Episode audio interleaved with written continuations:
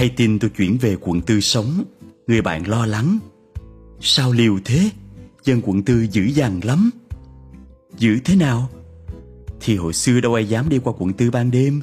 Kiểu gì cũng bị giật đồ, Thủng lốp xe. Xin đểu, Mua bán thì hay bị chặt chém. Toàn đàn em năm cam không hà. Nhưng chủ nhà bảo giờ hết rồi. Thì mày cứ đi thử đi rồi biết.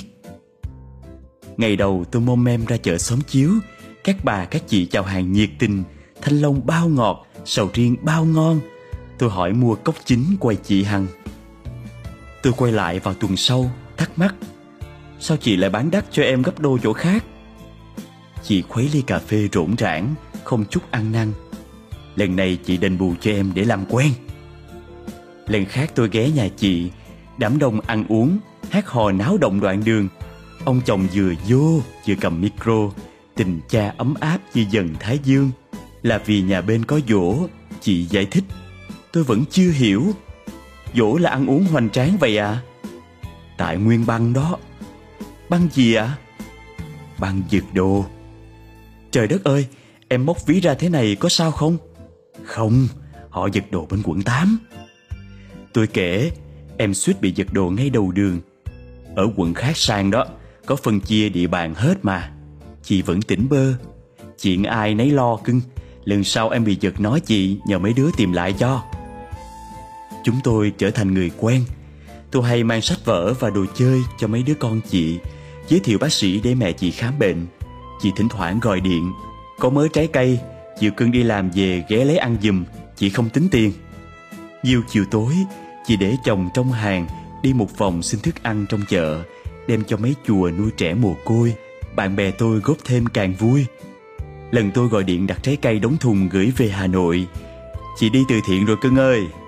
Sao đang bán hàng lại đi từ thiện, Tôi thắc mắc.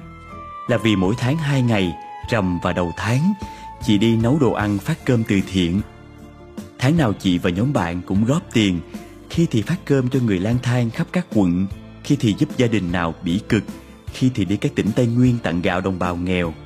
Tôi thấy nhà chị chưa đầy 20 mét vuông Một quầy hàng nuôi tới 5 miệng ăn. Mẹ chị bị huyết áp, tiểu đường. Ba đứa con ít khi mặc đồ tươm tất. Anh chị đâu có dư giả.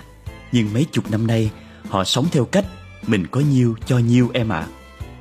Trước đây tôi vẫn nghĩ Chỉ khi giàu rồi Người ta mới làm từ thiện.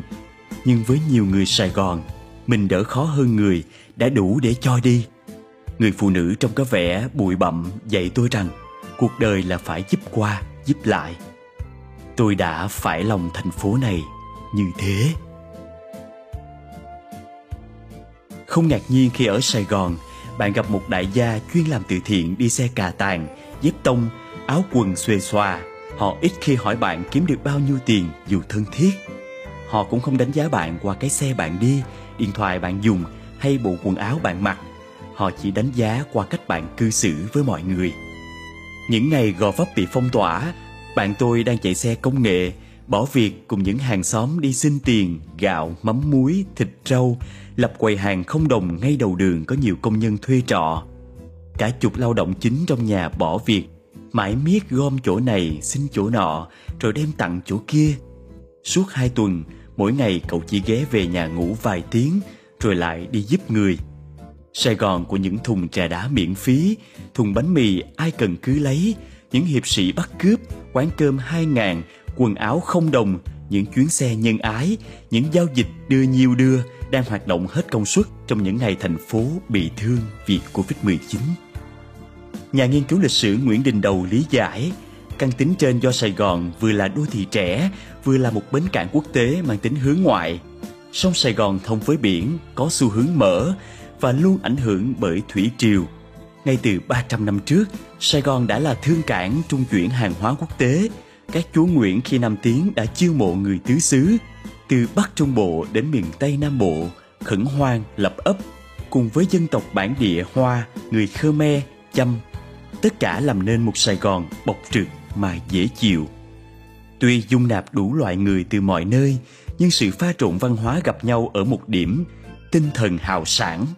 Sài Gòn hấp dẫn bởi tính cách của cộng đồng, so sánh về địa chính trị, tài nguyên, con người, Việt Nam không thể xếp sau nước nào trong khu vực. ông Lý Quang Diệu nói cách đây 60 năm. Nếu bạn có thể tìm thấy nhóm người nào có thể làm được những gì mà Singapore đã đạt được, Sài Gòn là một nơi như vậy. Xin đừng cười buồn vì đâu Sài Gòn chưa trở thành trung tâm kinh tế châu Á như là Hồng Kông hay Singapore. Vì sao con rồng cứ nằm trong trứng không chịu chui ra? Nó hợp với một bài báo khác. Nhiều chuyên gia cho rằng Sài Gòn có tất cả các yếu tố để trở thành một siêu đô thị, trung tâm kinh tế của khu vực. Địa chính trị có 102 ở trung tâm châu lục, thời tiết lý tưởng, giao thông thuận lợi cho trung chuyển hàng hóa và đặc biệt là vốn con người. Nếu nhìn về giá trị cộng đồng, căn tính của Sài Gòn có những ưu thế ít đại đô thị nào của châu Á có được.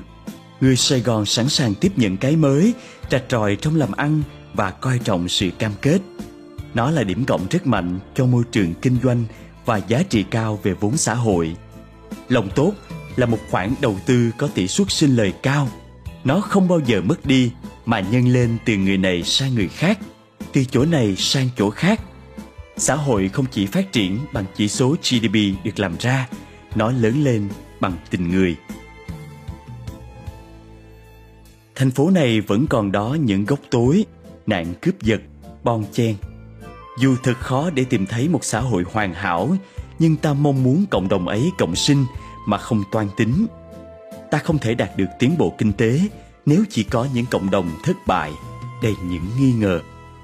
Cốt lõi của văn minh là gì nếu không phải là sự quý trọng con người và nó phải được tạo điều kiện để thực hành để trở thành thói quen không bao giờ mất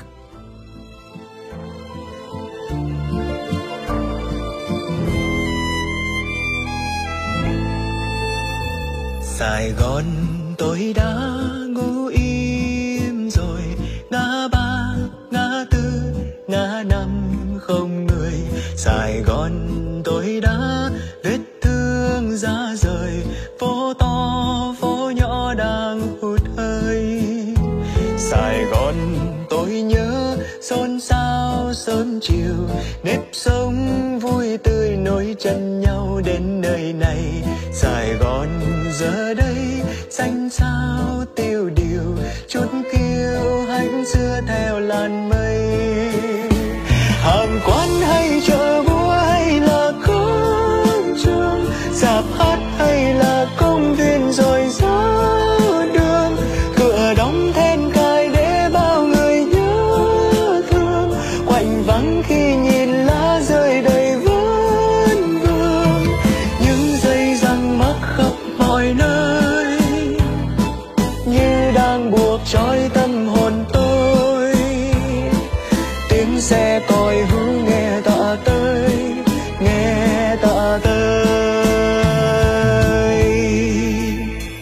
Sài gòn tôi sẽ sớm mai sum vầy sẽ không